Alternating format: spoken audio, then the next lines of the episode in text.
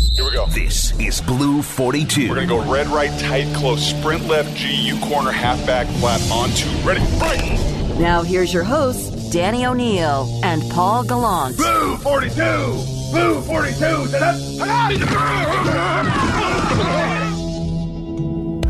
Happy Friday, Michael Bumpus. How are you now? Happy Friday, fellas. I am doing well. How about yourselves? Well, it's crazy. We got Texas and Oklahoma leaving the SEC. The Cleveland baseball team's been renamed the Guardians. And Paul's trying to tell me that Oklahoma State should be part of the Pac 12. Why not? Nuts. Why not? Oklahoma State, part of the Pac 12. There's nothing Pacific about the uh, uh, Oklahoma State. There's What about nothing- Also got the Beavs colors. They What got the about Beavs colors. No, Colorado is tight. In Somebody the else brought that up. mountains. No. Colorado has a very clear West Coast tie in that Yeah. all sorts of fools from California go to Boulder. Fair enough. Red Rock, let's go. All right, question number one, Michael Bumpus. So, the big news in the NFL over the last 24 hours, I think has been a little bit overplayed, but the reactions have been strong enough where clearly it's resonating with players. Essentially, the NFL is trying to remind through some of its reporters that teams will have to forfeit if there is a COVID outbreak within their team and organization and will not get that week. I, I do wonder if this means that they're all of a sudden going to say to themselves, yeah, we're not going to try to reschedule a game and put it on a Tuesday or a Wednesday and maybe schedule some other games, move things around. I, part of me is skeptical about that. But, Bum, what, what do you think about this? Because from the player's perspective, all of a sudden it feels like the league is telling everybody, hey, you better get vaccinated. That's exactly what the league is doing. They're saying, look, we want a full season. We want to try to keep people as safe as possible. And this is the way we believe that we can do that by getting guys vaccinated. Now, it's a free country. You do what you want to do. If you don't want to get vaccinated, you don't have to get vaccinated, but there are consequences that come to that. You have to live a certain life during the NFL season. We know there's a bunch of young guys out there who got a bunch of money to spend. The country's opening back up in a lot of places. They want to get out there. The part that is messed up to me, okay, the team who is responsible for the forfeit obviously gets that loss. The other team doesn't get to play, but guys don't get paid. What about the guys who are vaccinated who did exactly what the league wants them to do, but they don't get paid? In any other job, there's like sick leave. You get paid sick leave. Like hook these guys up with something. The guys who are following your rules, who are being safe when it comes to how you see this thing, are being punished, and I just don't agree with that. They have to get some type of compensation. Now, I, I understand not a full check. You're not playing a full game. You're not going to get a two hundred thousand dollar check, but give them something for that week because they had nothing to do with it. I understand what the NFL is doing. Each organization, um, businesses have their own rules. With the Seahawks, I had to get vaccinated, or I wasn't going to be able to do my job and be around the players. I made that decision. Other people didn't make made a different decision, and they're not working. I just think that guys who follow your rules should be compensated something during that that off week. I think Paul's right here in that he said this is saber rattling. That yes, the NFL sent out this memo and said that, but nobody's going to miss a paycheck. I, I would be, I would be shocked if any game does not get played in the upcoming year. I, I, I, I would be really sorry. And I, Paul said that, and I think he's right. This is a way, though, to get some more cautious types or players who realize, geez, if I miss out on a paycheck, this would be bad for me, bad for my and, family. and my, to actually my go about teammates are going to be mad at me Yeah. if I don't get the vaccine. And I'm one, they're trying to use peer pressure, and you can pressure. debate about like what how fair that actually really is. I, I don't I, I personally don't have that big an issue with it, but I don't I don't think they're going to end up not playing games. I think Paul's right about that. A lot of money lost if they don't play. Exactly. And, and Money talks. Right. They'll they'll play them on Tuesday. They'll play them on Wednesday, and they did it this past year. And this past year, you know, the idea of the COVID outbreak being such that a game can't be played too. Do we buy that? I know that uh, what 14 teams have reached the 85% vaccination threshold.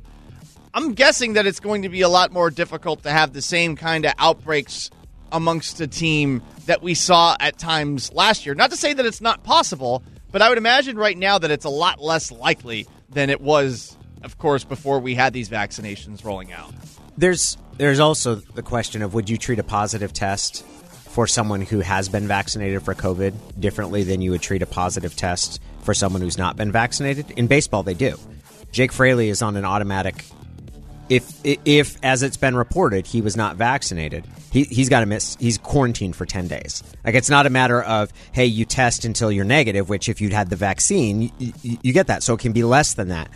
Um so yeah that how the the logistics of it. The other thing that they haven't said is if they didn't play a game the owners would miss their money too right Yep. like the owners, the owners would still miss out on their money. I don't think the owners are missing out on their money. I don't. I don't think the owners are going to put themselves in that situation. Weird thing is, stadiums are going to be full capacity. Yeah, I mean, you're not not requiring everyone else to be vaccinated in the stadium. So why are you requiring everyone in the league to be? I, I mean, I get it, but it's it's two different sets of rules right now. Just be consistent across the board. If that's what you're going to do, NFL, be consistent across the board. Question two. All right, bump. Jordyn Brooks, second year linebacker, he was listed as the number five entry. Number five entry by Seth Galina's second year breakout candidates. He came up with 15 dudes that he thinks might make the leap from from from rookie to star. Joe Burrow is the top of the list. He's got Jordyn Brooks number five. You you think we could see Brooks make a quantum leap this year? I think we can because he's going to get way more snaps, right? He's going to be out there a lot more than he was last year. Last year, he had 57 tackles, two for loss, two passes defended. And the first thing I did was I just compared him to KJ. I'm all right, what did KJ do? How did KJ progress? KJ's first year had 60 tackles, second year had 98, um, third year 80. Then he went for a streak over 100 tackles for the next four or five years. And then I look at their games and I see Jordyn Brooks as probably the more athletic linebacker when it comes to him or KJ. KJ's the better linebacker. He's got his wits about him. He's smart. He understands leverage. But just pure athleticism, I look at Jordyn Brooks and I say, okay, that guy has the tools to make it happen. He plays reckless right now. When you're young, you're reckless. You're going to throw your face in every tackle. You're going to set edge. It's just your game looks different. You look like you're going to roll the dice a bit more. And I think he has that in him. He's explosive. He's one of the fastest backers I've seen in a little bit on this on this team. So I think he can make the jump. I'm completely confident what Jordyn Brooks can do. Again, there are going to be times where he struggles. That's just the process of becoming an NFL pro. But there's nothing in, in his game that makes me think that he cannot be one of the top dogs on this team and maybe in a couple years in the league. One of the things that we've seen be very difficult adjustments for some young linebackers is being put into coverage situations. And we saw it last year to an extent with, with Patrick Queen. We, we've seen it before, and I know that Pro Football Focus would make that argument with Jordyn Brooks. I think Brooks is really raw in that coverage side of things, and I think that's good. Like I feel like he can actually get a lot better.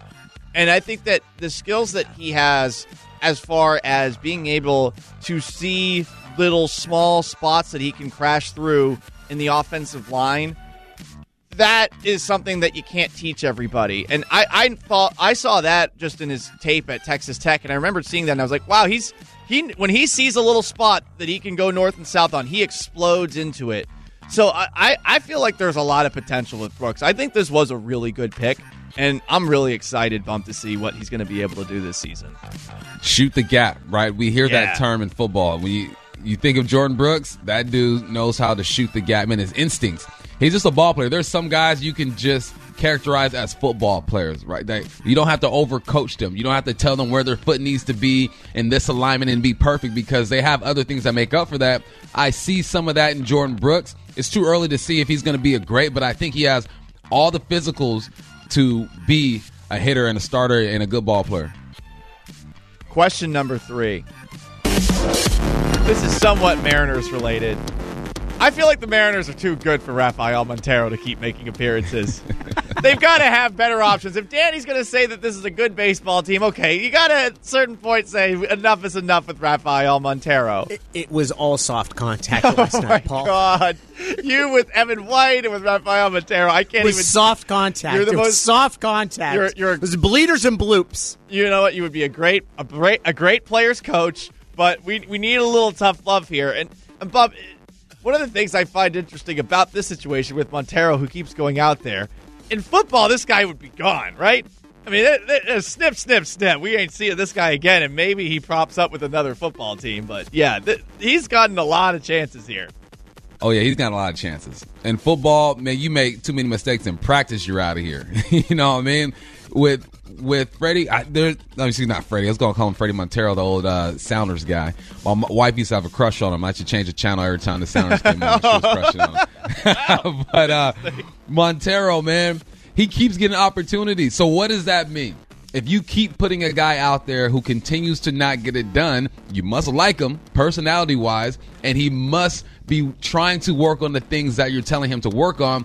Or you spent so much or you gave so much on this guy, you're like, no, no, no, you're getting out there. You are going to figure this out. What they give up, a couple of guys to, to get Montero. So they're, they're kind of force feeding it right now. I hope he figures it out because I hate seeing athletes struggle, but at some point, you just got to let it go. I remember, I remember when I was going to get cut with the Seahawks. I remember, I knew it. I'm like, I'm about to get cut. They brought in a couple receivers. I was just coming off an injury. They brought in a couple receivers who were good. They were my size, did the things that I did, and I made one mistake at practice. And the way my offensive coordinator just blew up on me, I'm like, dude, that's one mistake. I'm just getting back. And I saw what they had coming in. I'm like, yeah, I'm about to get cut, man. They, they've been lining this up for a couple weeks, waiting for me to get healthy. So the writing was on the wall. I wonder if the writing is on the wall for Montero at this point. He walks out there. I don't see any confidence. I don't think the team has any confidence in him. But from what you hear, he's a he's a favorite in the locker room. Guys like him. It's but it's it might be time to let him go. Might be time. The writing is on the wall. I have no idea what that would be like. I don't know what that would feel like at all. If things had changed in circumstances as where the writing was on the wall. Oh, maybe I do. It is Danny Gallant. Michael Bumpus is with us here for Blue 42.